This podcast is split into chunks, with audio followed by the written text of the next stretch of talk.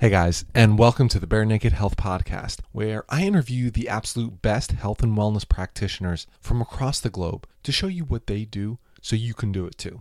This is because, like you, I did not always feel that health was easy. I had tried different diets, exercise plans, but often felt misled by an industry that really thrives on you not getting healthy and always spending money on the next new thing. Because of this, I'm getting bare naked on health and pulling back the curtain to show you that being truly healthy is simple.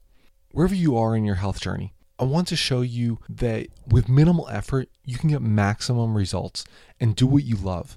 Play with your kids, go for a hike, and crush it in your business, all while feeling great. To give a kickstart, I encourage you to go over to bare naked health podcast dot com to access my calendar and schedule a fifteen minute call so we can discuss what is your biggest struggle when it comes to maintaining your health. Remember that I'm a holistic lifestyle coach and that the show is really sponsored by you guys. Each of you that works with me that I am able to take on as a client helps me to be able to keep putting out these podcasts for free. So I just want to thank you, each of you, for your love and support.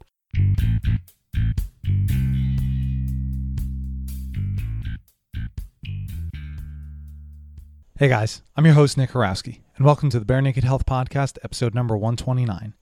In today's episode, I interview a great friend and fellow P T, Travis Robbins. Be sure to stick around for the end of the show to learn why you can't outrun bad decisions, how to make the most of the time you have with your kids, and why P Ts who are manual therapists can never be completely outsourced.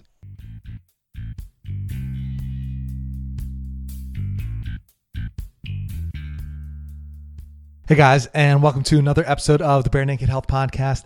And on the line today, I have my good friend, Travis Robbins. Travis, as you know, uh, first question I ask everybody who comes on the show, share with us the highlights of your health journey up to this point. Wow. Uh, well, my health journey is uh, intimately interwoven with, with yours. Um, I mean, uh, obviously you can remember back. So Nick has been uh, working with me since he got out of school. Uh, it's a long time ago now. How long has that been? It'll be eight years this fall. Uh, that's unbelievable. Um, so that means it's so longer Nick, for you, unfortunately. Uh, yeah, yeah, a little longer for me. But Nick came to our practice, and when we were small, um, we had two locations, and it was a lot less clinicians. And at the time, Nick was doing a lot of strongman stuff, and he would like down protein shakes like all the time. And just watch him. How much did you weigh when uh, like That's, at the most? Like it wasn't the first year I started. It was like towards the end of that first year. I hit, I was like mid two twenties, almost two thirty, because that was when I went to nationals for the first time. Yeah. So, and that was kind of in line with the kind of nutrition that I was exposed to in um, in college, and Nick and I went to the same school and played football on the same team uh, many years apart, but um, same kind of idea. And at the time I was going to school, it was creatine was the big thing, and it was it was a really strange thing. My my parents were nervous about it. Like yeah, that I, was really big. Everybody was freaking about it out about yeah, this thing. Yeah, so they the coaches were kind of pushing it on us. We didn't have a strength and conditioning coach. We didn't have nutrition is like so much different now. Like even lower level teams, like high school teams around here will have those kind of positions. Uh, so it's just kind of, you just did what your coach said, and creatine was the big thing. And I went into camp my freshman year as one hundred eighty-five pounds, and we didn't have a weight room in our high school. And I lifted a little bit, um, but never been in a, a true weightlifting program, and got my butt handed to me by twenty-two year old men, like all fall, cause you run scout, um, offense. And Uh, I ran fullback. So fullback is just a car collision with the middle linebacker. It's just over and over and over again. And it's with, I mean, there's a huge difference. If anybody has played college football, the difference between an eighteen year old freshman and a twenty-one, twenty-two, t- depending on how long your school, twenty-three, twenty-four year old man is a big deal. And at one hundred eighty-five pounds, I just, I just couldn't physically do it. So I said, well, I've got to gain weight. So, um, creatine was there. I started taking it, and I showed up to camp the next year um at like two fifteen or two twenty or something like that. So um which is not um crazy if you've taken someone at, you know, peak of like when testosterone's hitting you and has never lifted before. Um not that that sounds like a lot of weight, but um it's not. Um and so I was exposed to that. Just eat as much as you can, lift as much as you can, try to get as big as you can. And that is the definition of like strength power, um, and how how good you are at lifting heavy things. And I was really good at lifting heavy things. I wasn't as good at football. Like I could lift a lot, and it didn't help me out on the football field. Um, and um, that's like the the beginning of my health journey. I guess if you go back, my mother is a nutritionist, so she's a certified nutritionist. So um, that's where I kind of got the um, original kind of ideas in terms of health, and then kind of exposed to that kind of stuff. And then now we come to when you're working with me and you, I see similar stuff to what I used to do. And then you switched, and it was like, wow, this is like a huge change. And you started, you know, coming to me with information about, yeah, it might not be such a good idea to do it this way because of this, this, and this. And obviously all the training with Paul Check and how that runs um, at times um, contrary to the, the standard stuff that we were told in in school, um, and and then just kind of adopting that kind of uh, health journey is where um, I transitioned to. And now it's, I'm kind of, you know, struggling with it a little bit because uh, my health is not the, the best that it's been. I just, I turned thirty-nine in the spring, and I don't know what happened, but I was like, I had drank that night. It was my birthday. I was like, man, I don't, I don't feel good. This doesn't feel good. And, I, and I'm coming up on forty. And anybody that's coming up on forty starts to think about things differently. There's like some switch in your life. Um, and it's like, wow, statistically, half my life's over. Um, I don't believe that's going to happen, but I could get hit by a bus tomorrow too. But what you start to think about is like, okay, what what do I want to put forward uh, for the next forty years of my life? And I like just stopped drinking. Like I, I had heard Laird Hamilton, if you know anything about him, or read Tim Ferriss. Uh, in his book, Tools of Titans, in that the chapter, it says, like, do you have any health advice? He says, stop drinking today. And like, nah, this guy's pretty successful. So um, seems like a good thing to do. So, and I'm just trying to going through the transition of, all right, I thought that would be, I'll just go back to what I was. I'm pff, like fifteen pounds overweight, a lot of stress at work, a lot of stress at home, um, good and bad stress, but, you know, not really taking care of myself over the last eighteen to twenty-four months. And historically, I've always been like, all right, if I clean this up for a couple of weeks, like I see instant results, and now I'm not. And I'm starting to kind of like, oh, uh, this is this is interesting. So um, that's a really long-winded uh, answer. But yeah, I, I think we're always on a health journey, right? So unless you just throw in the towel and you're just like, well, whatever. Like if you're invested in, you know, self-improvement and that kind of stuff, you're, I think you're always on a health journey. That's where I'm at right now. Now I'm looking for Um, answers, and I'm trying to figure some stuff out. Stuff that was easy to fix before is not as easy as it used to be. All right. I want to go back to something there, Travis, because talking about being a fullback, linebacker, just boom, these head-on collisions probably over and over. Uh, have you seen the movie Concussion? Uh, no, I know what movie you're talking about though. Yeah. I was just curious, like, of your thoughts on that, and kind of what, like, is there anything that you're doing or anything that you're Uh, doing to maybe mitigate those risks? Like, is that something that you've thought about, or just even having an effect on you now? Yeah, huge, huge effect. I mean, I always, uh, I tend to uh, blame my memory problems on that to my wife anyways. I always tell my wife, hey, you're lucky you're not feeding me like my own dinners at this point. Like there was no concussion. So this is real. I'm going to say this, but our concussion test, and I know it because I would watch our athletic trainer do it, because guys would get dinged up out there. He would ask you three questions. Where are you? What's your name? Who's the president? If you got two out of three right, they let you play. So, I mean, it was just the the technology back then was not great. And I remember I was getting some, you know, what concussions were considered then. And I took my helmet to my equipment manager, and I'm I'm like, I think the doctor told me to go do it. And he said, uh, hey, let me look at your helmet. And the air bladder in the helmet, which the technology is done better now, but that we that was like amazing that we had air bladders. There was never any air in it.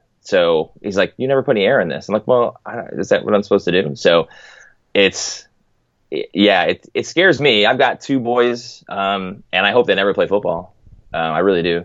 I, I love the sport, and it, it gave me a lot in terms of lessons, and it taught me a lot of things. But uh, I think this is this trend is not going to improve in the next ten years. It's only going to get worse. And it's a lot of people will say, well, yeah, if you play. So think of the life of a professional football player. You probably had a helmet on when you were nine years old. You played all the way up through college. You played, now you're playing professional. That's a lot of years. And people are like, well, you know, I'm not a professional football player. I don't have to worry about that. I didn't play that long. I think it has a lot to do with the age that you start, and it has a lot to do with the repetitive nature of it's you don't need to have a huge concussion to have injuries, right? I don't need to hit your chest with a sledgehammer to cause a bruise. You know, I don't I, I I can do that, but if I just did that over and over again, thousands of repetitions, like for years and years, like there's gonna be some kind of effect.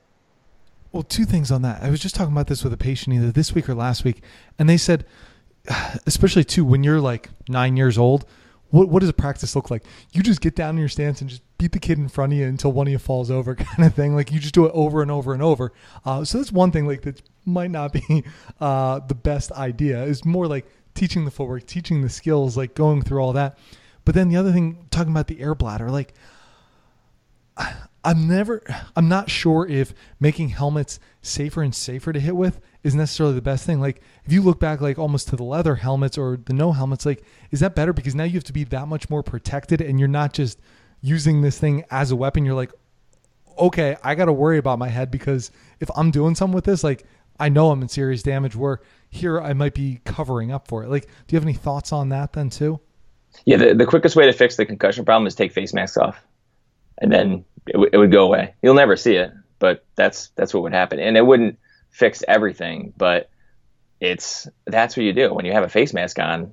You're just trying to annihilate somebody because your whole head is protected and you think it's invincible. And symptom wise, it, you know, immediate symptoms, it can be like, if anybody has got their bell rung, they know what that feels like. Eh, woozy. Unless you get completely knocked out, you're like, hey, you recover from it and you just go back to what you're doing. But you know, the, depending on how many times you do that and the age that you do that, I think is important. Yeah. And then the whole, well, okay. So you, uh, you kids getting into hockey, right? Right. Yeah. How, how is that? Like, I don't know much statistics on hockey. Like, I don't know what collisions are like there. Is, is there anything similar to football with that then too? I, I haven't read much about it. At his age, there's not a lot of collision in the sport. He's, I mean, he's only ten. He's not that good. So it's, it's hard. There are some kids that are good that are quick, but yeah, I mean, you're playing on ice, which is a really hard surface. So the biggest problem they're going to have is when the kids fall, depending on how they, they hit the ice. But in all of his games, I've never seen a stoppage of play surrounding some kid getting a concussion. Um, but it's, this is, you know, ten and eleven year olds. As you get further up, for sure, that's going to be a huge issue, but you're, but you're right. I, you don't hear as much as certainly in the media about it as you do about football players. But in any sport, there's concussion risk, right? In soccer, there's lots of concussion risk too, as that's not completely mitigated um, well, by the headers playing. Are becoming a big thing now too. Like looking into that research, like should you really be heading these balls over and over then too? Yeah, and I don't know how much you know about youth soccer, but the U S soccer has come down with uh, no heading under the age of twelve. So oh, wow. No, I didn't know. Yeah, so that that changed recently. Even when I mean, I've been coaching my daughter's team since well for. like eight years or so. So I've been coaching youth soccer for about eight years and that didn't used to be, that wasn't around when we started. And now um, no heading is allowed under the age of twelve, depending on where you play. But U S soccer wants you to do that. Um, and at, at that age, um, th- I think that's a, a fine rule. I, I would like to see it even a little bit higher. It's not that big of a part of the game, just the way that a, a ten year old plays a game. But Um, yeah, you're, you're, you're going to see concussions in all sports. Doesn't mean you should bubble wrap your kid. Doesn't mean you shouldn't let them play sports. Uh, but I think taking a closer look at this stuff is important.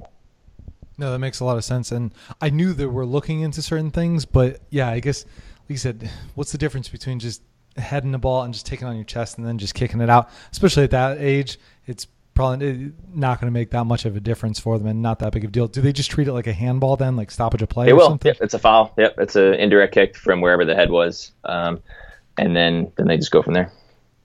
All right. Well, Travis, I want to shift gears here because one of the things I'm curious about, because, hey, this has been a big thing for you uh, kind of when I started working with you, even like really diving into the whole manual therapy realm.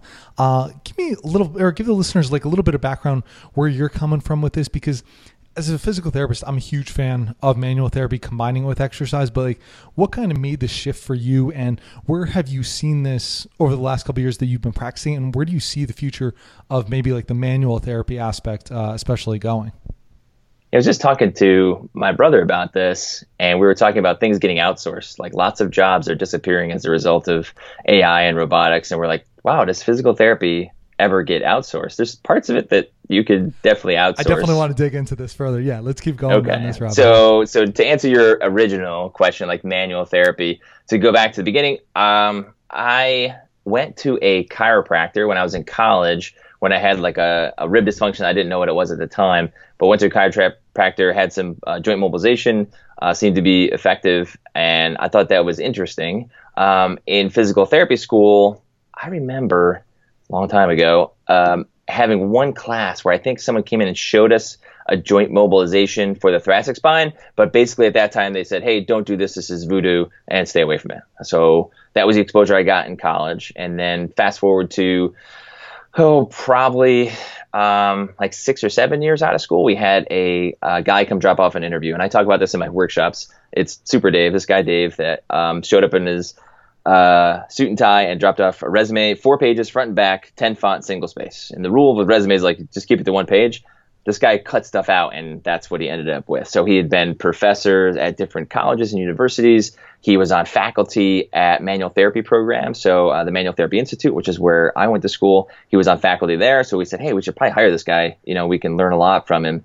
And I remember the first day, we had all our tables set up on one side. It was me, Todd, and Kelly at the time, which was our, our only three therapists. And my my patients started looking down at the end of the room and like seeing stuff that we weren't doing. And they're like, what is that guy doing? And I couldn't answer their questions. I didn't know what he was doing. And they were kind of like, well, why aren't I getting that kind of treatment? And I'm like, well, I don't know what the hell the guy's doing, so I can't give it to you. So at the end of the day, we said, hey, what are you doing down here? Oh, joint mobilization manipulation. It's like, yeah, we didn't get a lot of that in school. And he said, yeah, it's amazing stuff. Why don't I teach you how to do it? So every Tuesday for you know, over a year, we would do classes together, and he would teach us what he needed, what he was doing. And then eventually he said, yeah, I've taken this as far as I can take it. You know, you should probably go do the actual coursework, which is two and a half years of school. Um, it, I took my coursework in Chicago, another two years of essentially residency training, four hundred twenty hours underneath someone that's faculty at M T I.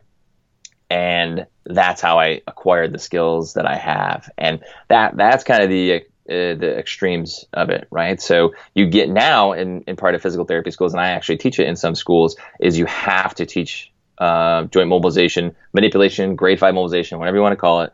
You have to teach that in order to be an accredited program. So I teach that. We teach that to our students that come in and do rotations. We just started three students on rotation last week in our clinics. Um, and I'm, you, you start to get a really interesting perspective on it. Some therapists, and if you look statistically, about twelve percent of physical therapists will use joint manipulation or grade five mobilization in their practice. That's a tiny percentage. That's going to change as some of the old guys like me phase out of treatment, and some of the the newer therapists have to use it. But even then, when I go teach, how does it still go by state? Do you know? Is, is can you do it in all states? Nope, you can't. I was gonna say, it's um, still limited, right? I'm not as up. It depended on the. A lot of states gave that up in order to get direct access, and I'm not. I'm not as good in, in the political so realm. That'll of, still affect numbers though somewhat too. Yeah, yeah. So I believe Arkansas, for some reason that's coming to mind. There's like three or four states where you can't you can't do that. Um, some states I believe it requires a prescription from a doctor to do it, which I find goofy. But um, but anyway, a very low percentage of people use that, and it's not because we can't. It's because you get maybe a couple courses on it in physical therapy school.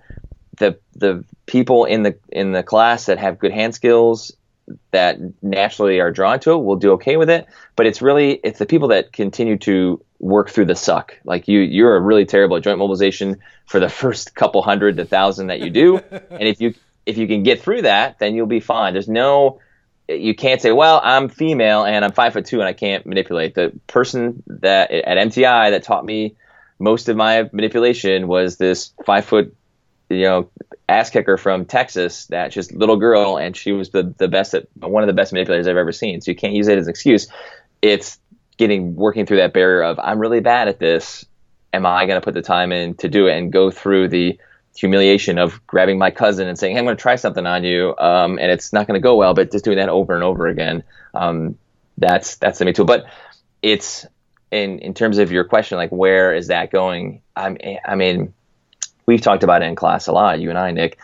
There's certain things like you're just not going to be able to to stretch out of, or you're not going to be able to, you know, stabilize and correct for me. Um, well, here, I, I want to give my point on that for a second. Like, no, that you can do it. Most people are not going to take the time to do it. Like we yeah. can give it. And this is, I think, just helping them accelerate that and getting to them to that to, to that point. Um, but then, like, still having to show them the corrective exercises, the corrective stretches now to maintain this going forward too. Mm-hmm. Yeah, it's it's one of the tools in your tool bag, and if you don't have it, it doesn't mean you can't be a competent therapist. It just means I use manipulation because I'm trying to get somewhere faster. And I just right. had this conversation with one of our students that was coming in. We went over lumbar manipulation, and she was struggling with it. And even the clinicians that I was working with that had been working with for a little while, they were kind of struggling with it a little too. And I told her, you know, this is kind of a means to the end. I, I'm I'm trying to get somewhere so that I can get to the important stuff. I can teach an ape to manipulate. I really can. But knowing when to do that, and then know, knowing what to do after you've provided that joint range of motion, that's physical therapy. Or assessing that, assessing the need to have a joint mobilization by looking at how people are moving and saying, yeah, guess what? Your L one is not moving. And un- until we correct that some way, we can do quick, like, three-second mobilization. You can do a self-mobilization. You can you can stabilize hypermobile segments. Like Shirley Sahrmann will tell you, she's the best manual therapist in the world. She's never done a joint manipulation. But if you're a P T and you have not seen Shirley Sahrmann, go see her before she dies, because she's an amazing lecturer. Um, I took two courses with her, and she says, I will stabilize a hypermobile L five, and then that will mobilize a hypomobile L one, which is true. You, you, but you've gotta you've got to teach the patient how to do it, which there's some barrier there, and you've got to get the patient to follow through on what you tell them to do, which is some some barrier there. So, uh, but yeah, in, in terms of to, to answer your question, it's an invaluable tool for me because it ends up getting me to where I need to get to with a patient. So let's down, let's go down now that rabbit hole of like outsourcing, because this is where it becomes like, hey, we're, you and I are chatting on Skype. Like, we're not that far apart right now. We could get together and see each other, but for you to see somebody halfway around the country, halfway around the world, like, this is becoming possible now. Like, where do you see some of the future of that going then as well, at least outside of the manual therapy realm? Yeah. For, for me, when someone, if I'm trying to explain what physical therapy is, we're movement experts. We can evaluate move. There's no one better on the planet that's going to evaluate someone moving and tell you what the barriers to proper movement are and evaluate a patient.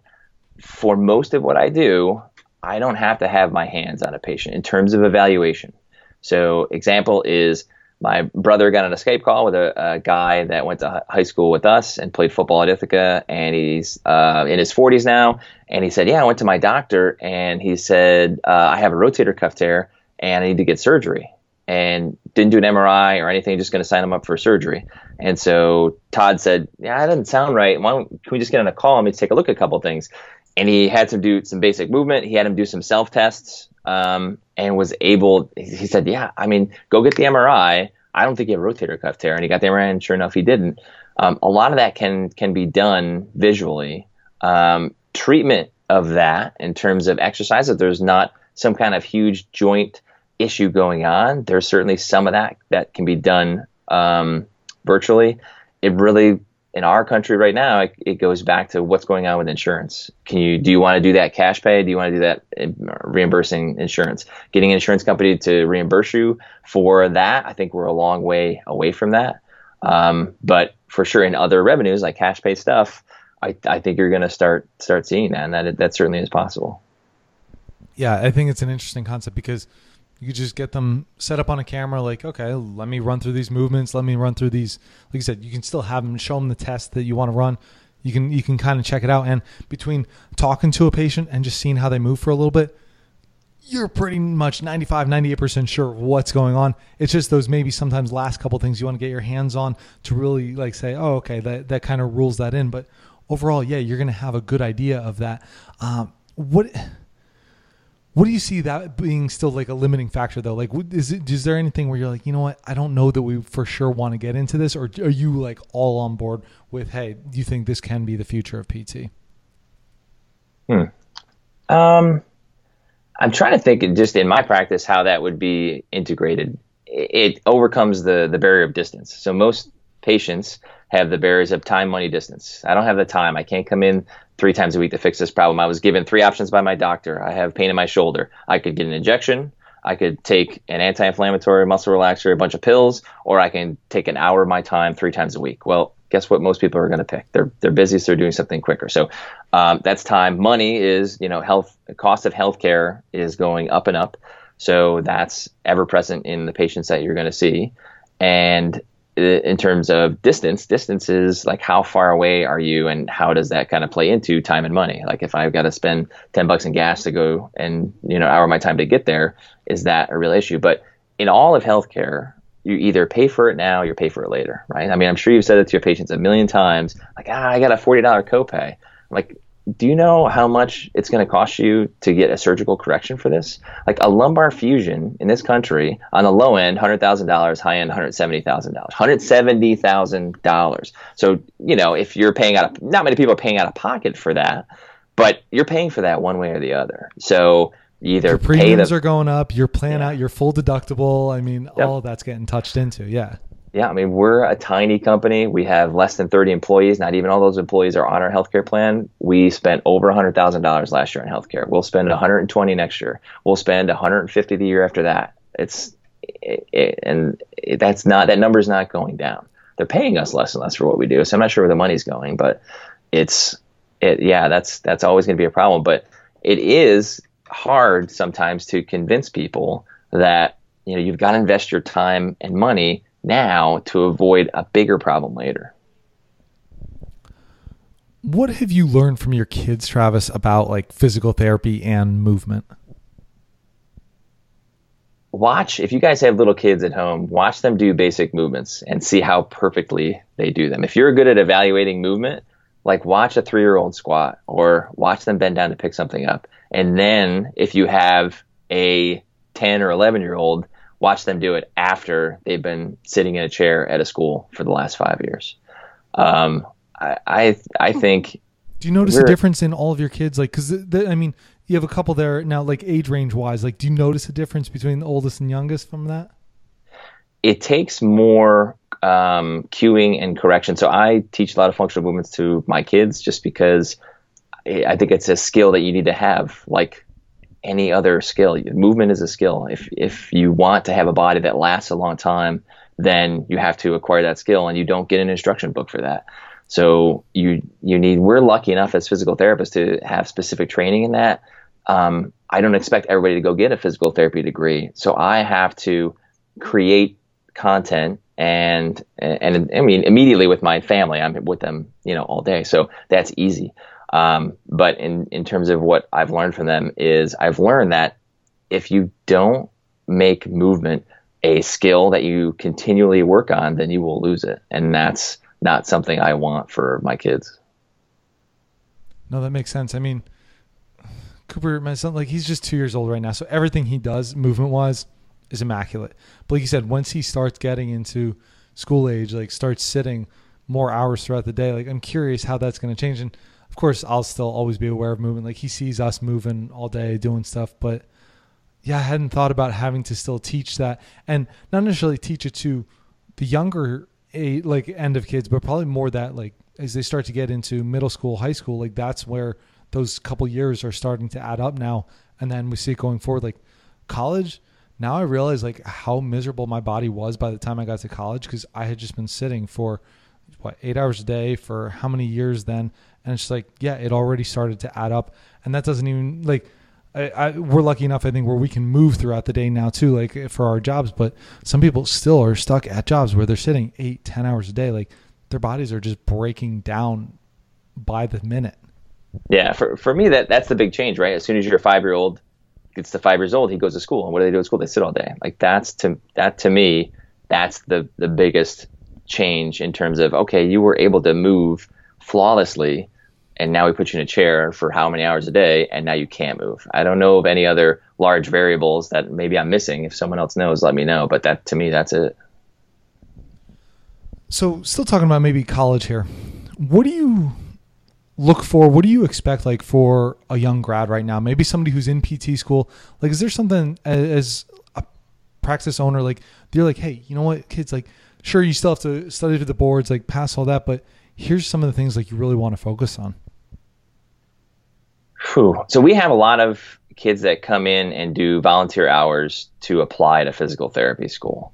Um, So let's take it from there. If you're applying to physical therapists or you want to get into physical therapy, um, apply to as many schools as possible and find the cheapest one. I, I have opinions about physical therapy schools and how some are structured differently, but um, here's here's the, the problem with physical therapy school. It's just so damn expensive right now. So it's hard to justify laying down, you know, one hundred fifty thousand dollars, two hundred fifty thousand dollars to get an education where entry-level jobs are, you know, depending on where you go, fifty, fifty-five, sixty, sixty-five thousand dollars. And then you're going to have to make decisions contrary to the reason you got into physical therapy in order to handle that problem. Meaning, if you got into physical therapy to do outpatient orthopedics, but you're given three jobs, outpatient orthopedics and skilled nursing facility and inpatient, and the skilled nursing facility and inpatient job pays you a lot more, then you have a tough decision to make, you know, and I, I don't want to, and those, those jobs are needed and they're important. They're just not for me. I'm glad people do them,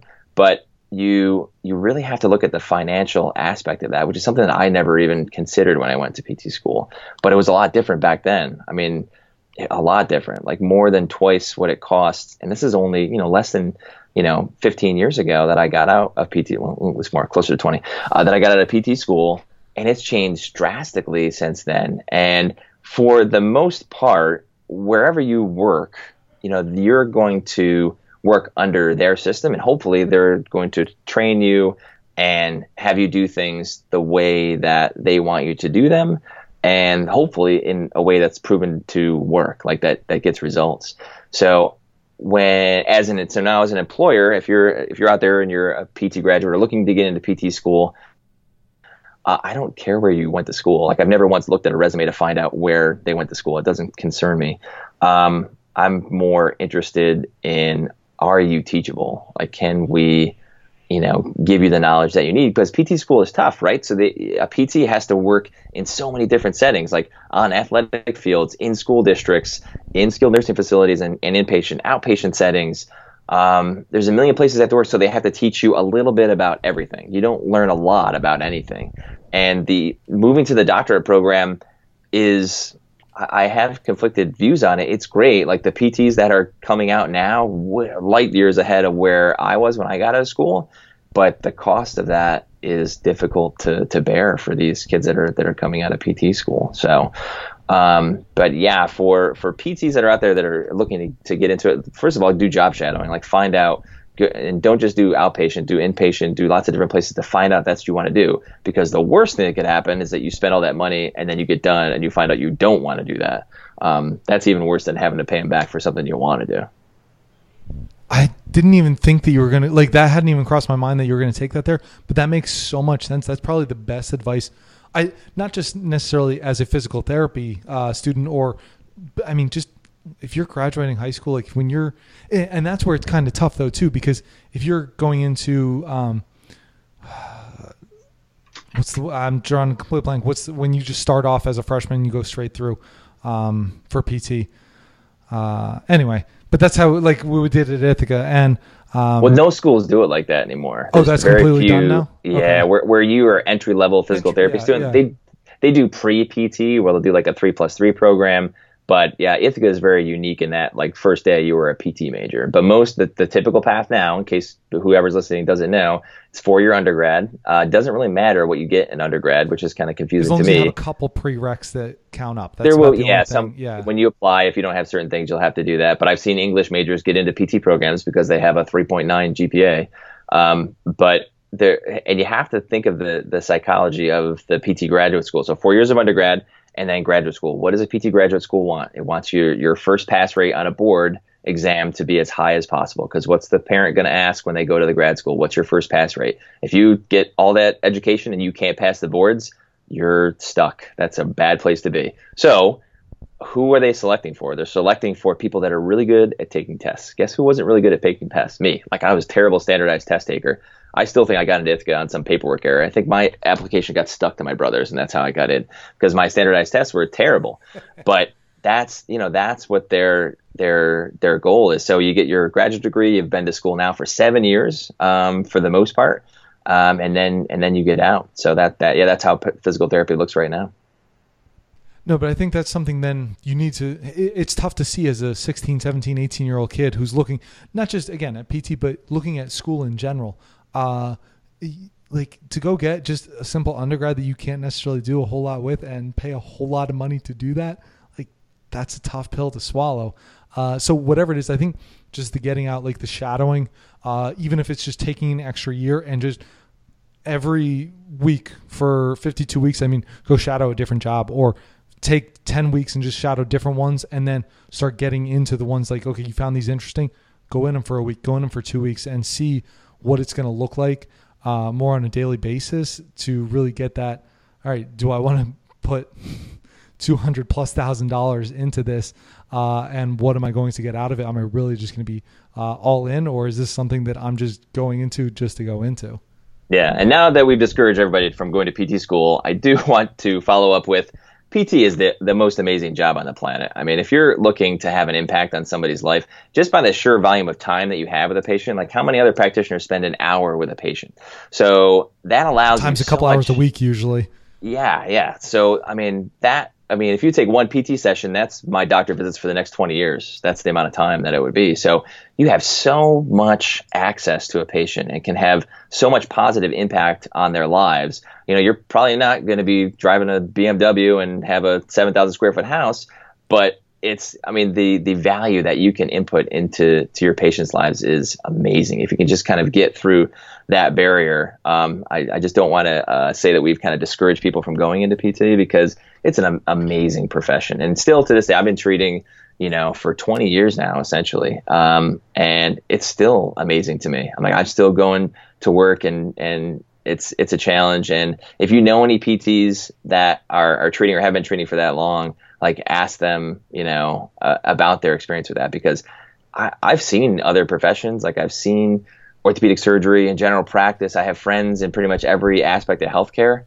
I don't know that there's one that's got it better than P T in terms of like having an impact on somebody's life and having a, you know, quality of life of your own, right? Like I've got friends that get called in on Sunday to go do some kind of surgery. I'm like, no, thanks, man. Like that's not for me.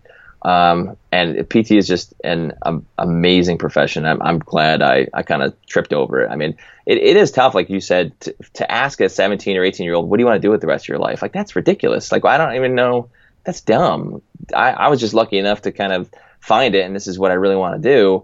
But man, that is tough. And, and it's like a lot of parents will be like, I just got to get my kid into college because something good will happen. I don't know about that. I don't know about laying down fifty grand for a kid that has no idea what they want to do. Like, let them find that, and it, expecting a seventeen or eighteen year old to know exactly what they want to do with the rest of their life is really tough.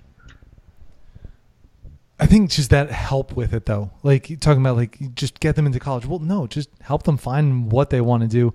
Uh, and that can carry, uh, I think a long ways, but I think like you saying though, being a P T, one of the coolest things for me, uh, is also being able to like fix yourself in essence, like talking about like teaching all these things to your kids. It's like, well, you know what?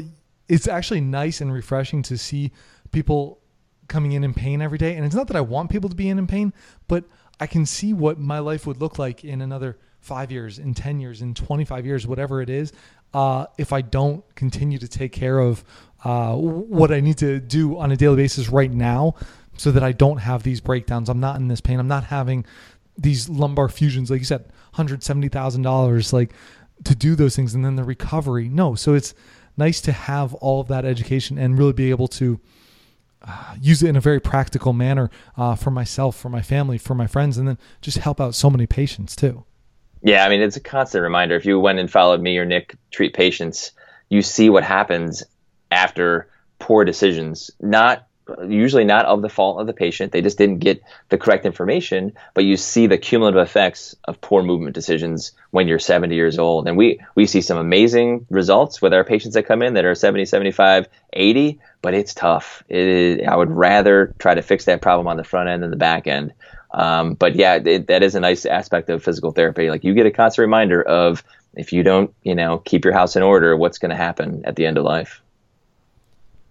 Travis, let's shift gears here a little bit. And I'm curious, like just lessons learned, like what are the top two things that you've learned in the last two years? Like what are some of the ma- biggest changes that you've made, whether it's P T or just anything else in general, family life, business, uh, w- whatever that might be?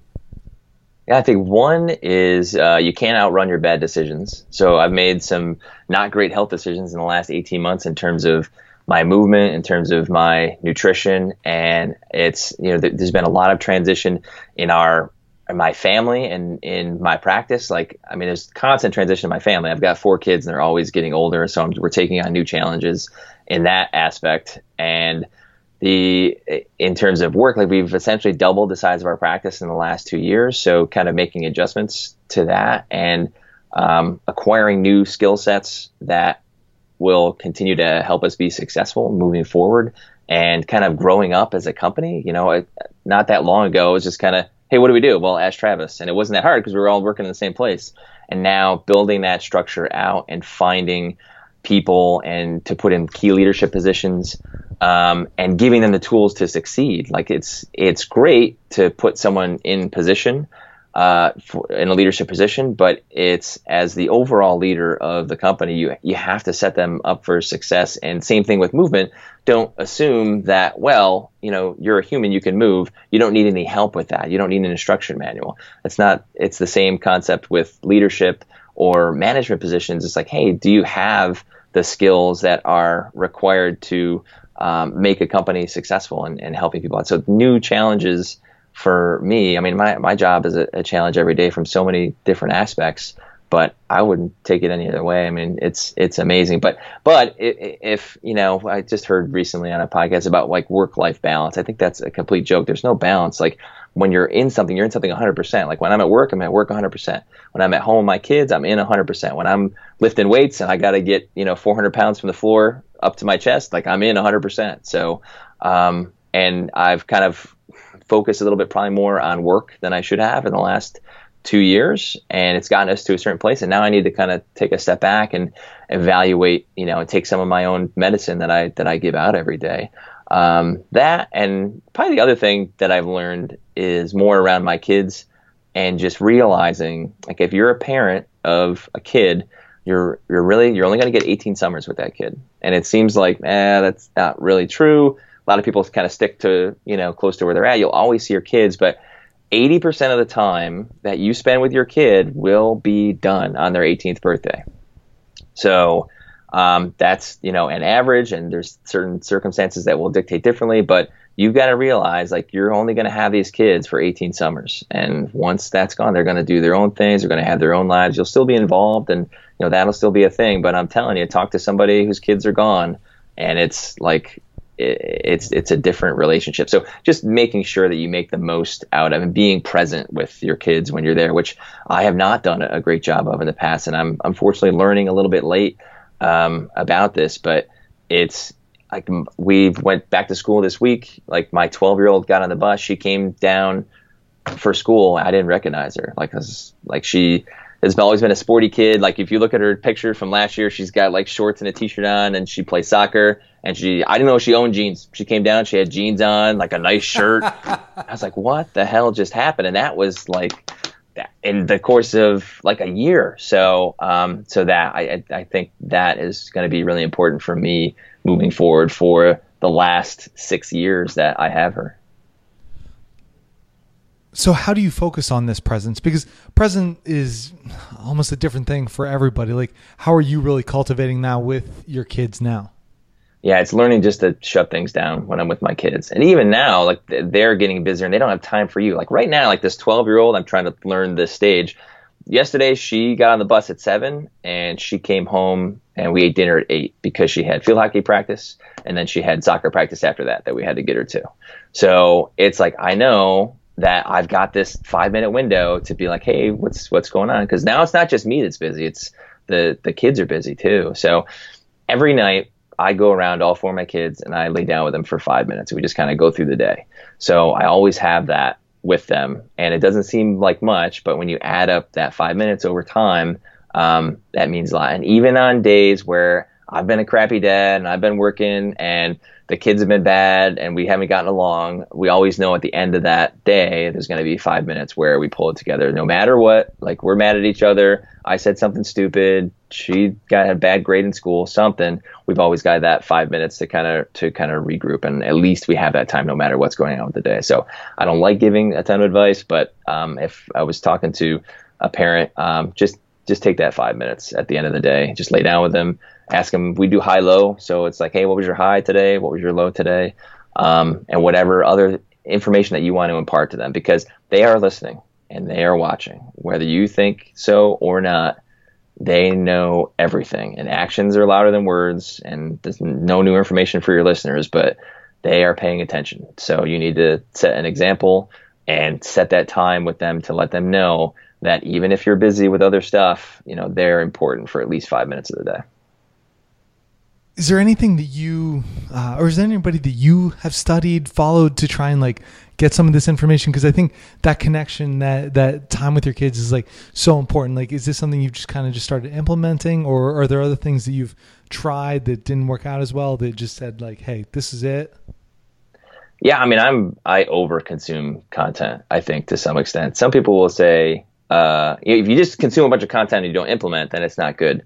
Um, I don't know what the correct dosage is for that, but I'm constantly listening to people that are smarter than me. I don't know a lot of things. I know that if you want to get somewhere in life, if you want to accomplish something, if you want to do something, find someone that's ten steps ahead of you and just follow them around. And that that has kind of served me better than anything I've ever ever done in life. So if you find someone that you think is a great father, like go follow them around and see what they do and just watch what they do.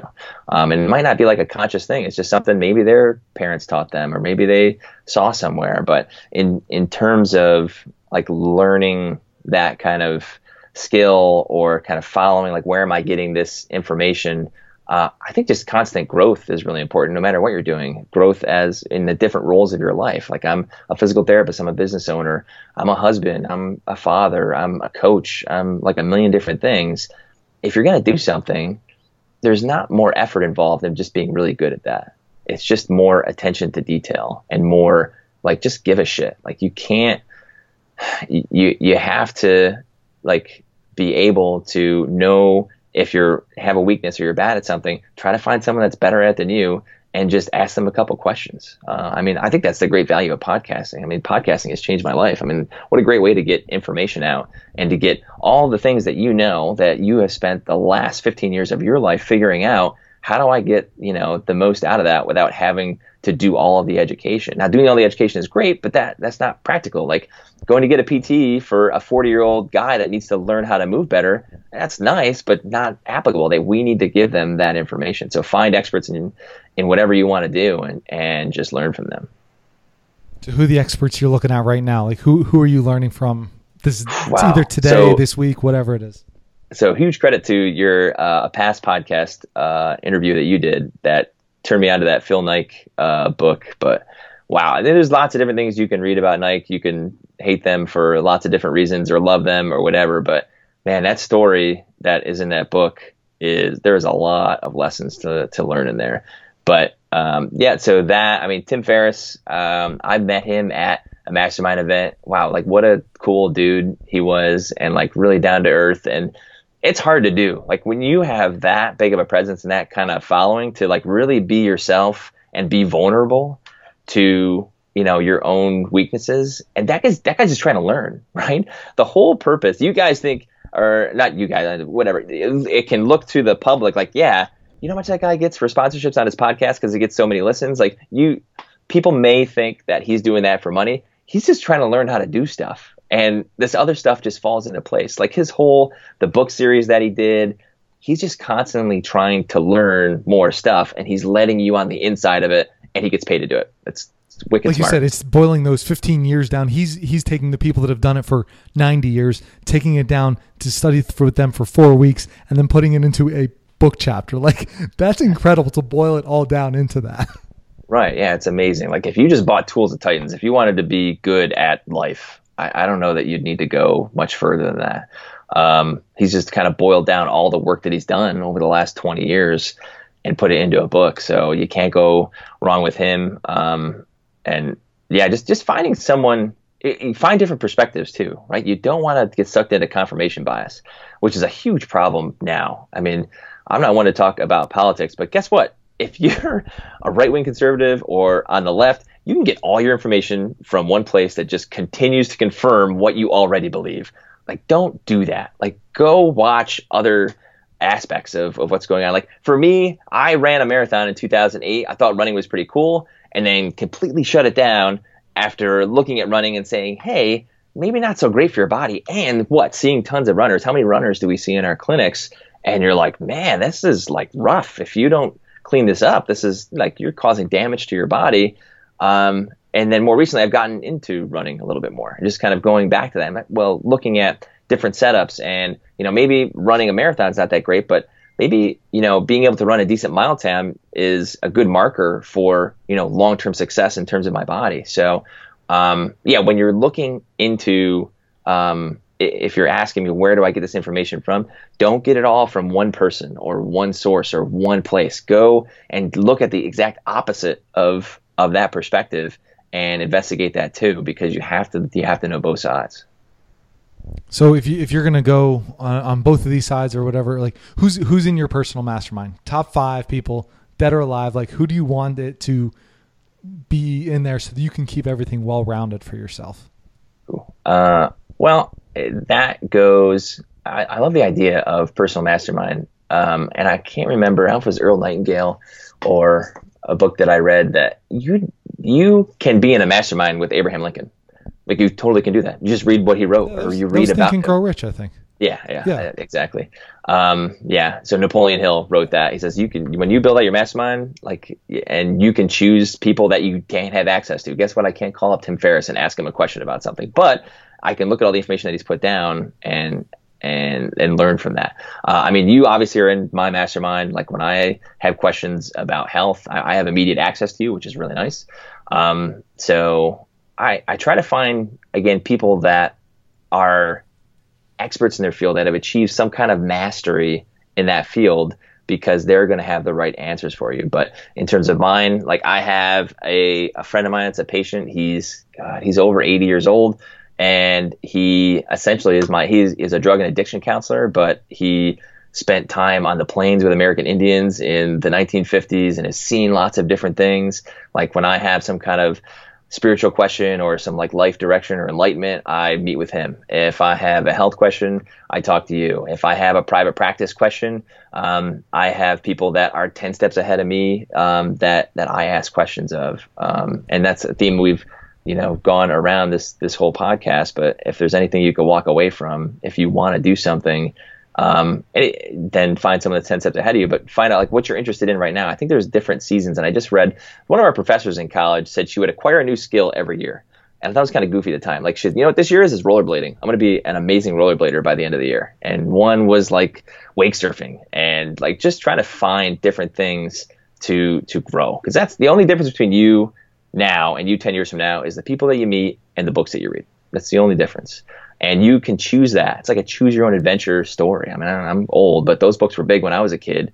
Like you got to the end of the chapter and you said like, what's going to happen? Like I can, okay, if you want to, you know, the guy goes down the path to the right, go to page forty-seven, or, oh, the guy bails and goes home, go to page ninety-two.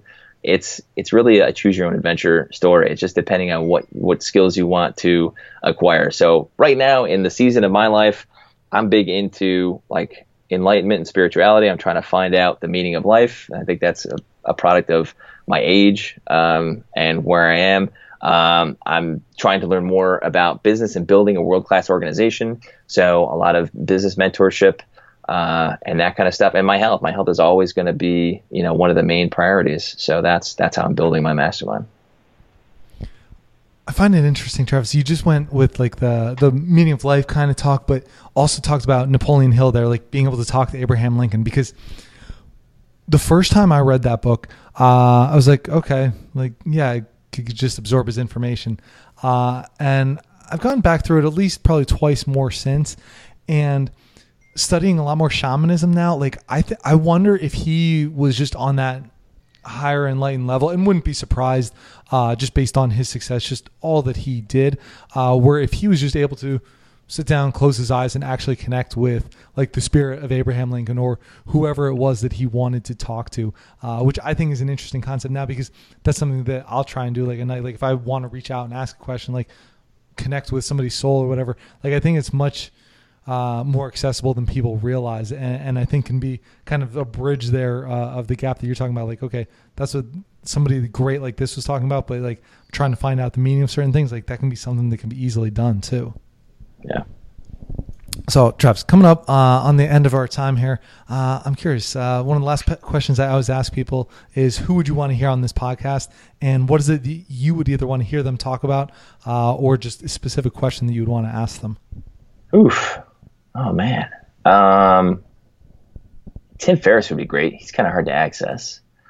Um, but either you know, way, we hear- what would you ask him though? Like. He, he he gives out like a lot of stuff, but is there anything in particular that you would just want to hear him go into?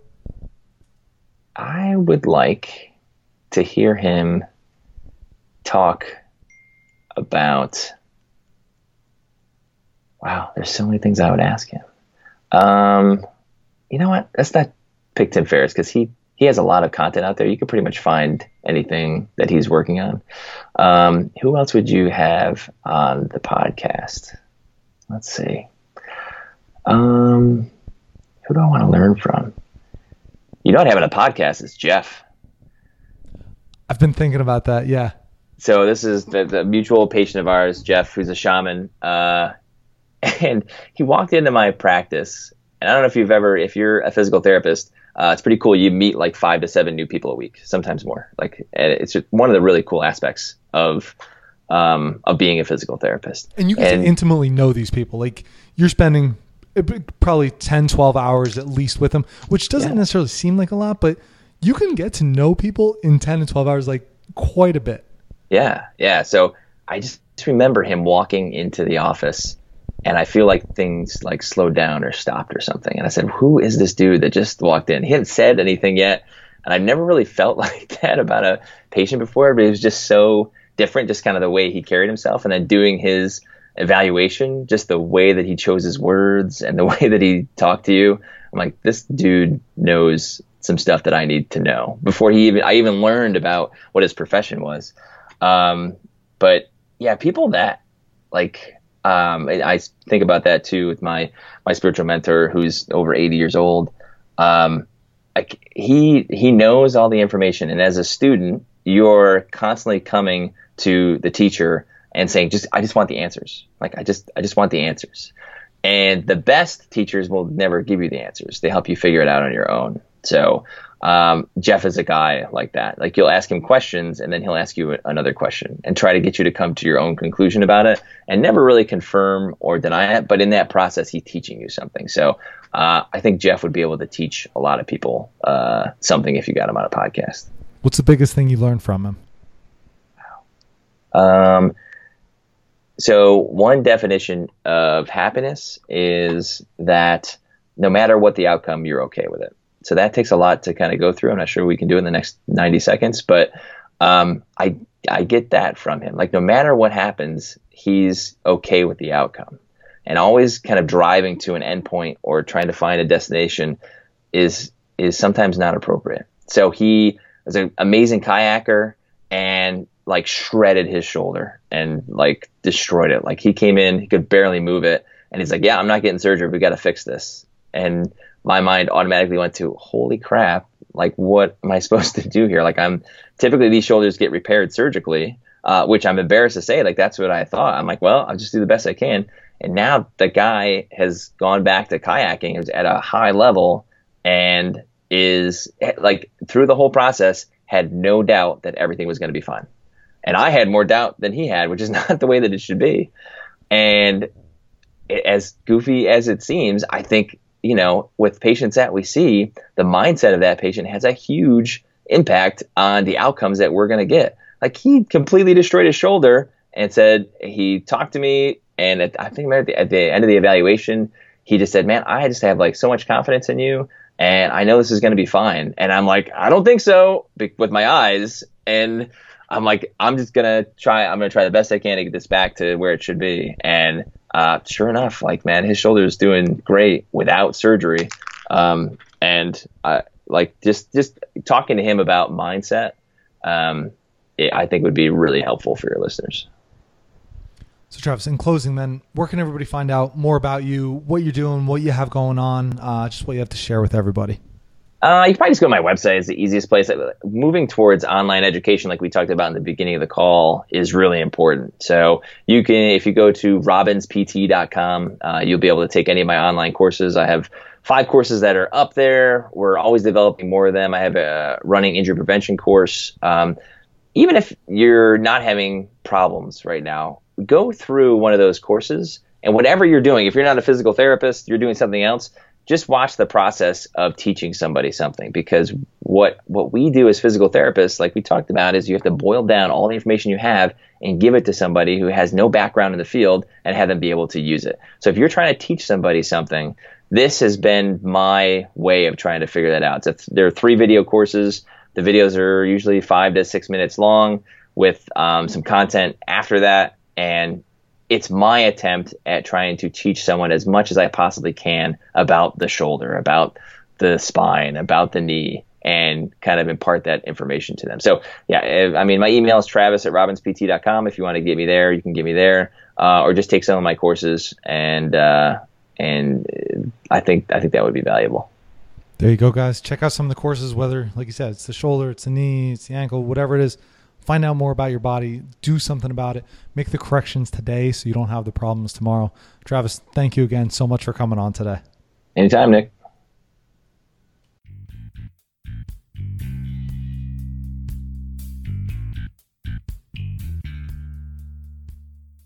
Thanks again for listening. And don't forget to head over to bare naked health podcast dot com to check out the show notes for today's episode. While you're there, go to my calendar and schedule a fifteen minute call so we can discuss what is your biggest struggle when it comes to maintaining your health. Remember that I'm a holistic lifestyle coach and the show is sponsored by you guys. Each of you that I work with helps me to be able to put out podcasts like this for free. So thanks again for your love and support. Finally, if the show has helped you out in any way, please head over to iTunes to give the Bare Naked Health Podcast a positive comment and five-star rating. This really goes a long way in getting the word out with how simple health can be and helping to share the podcast with others. So thank you.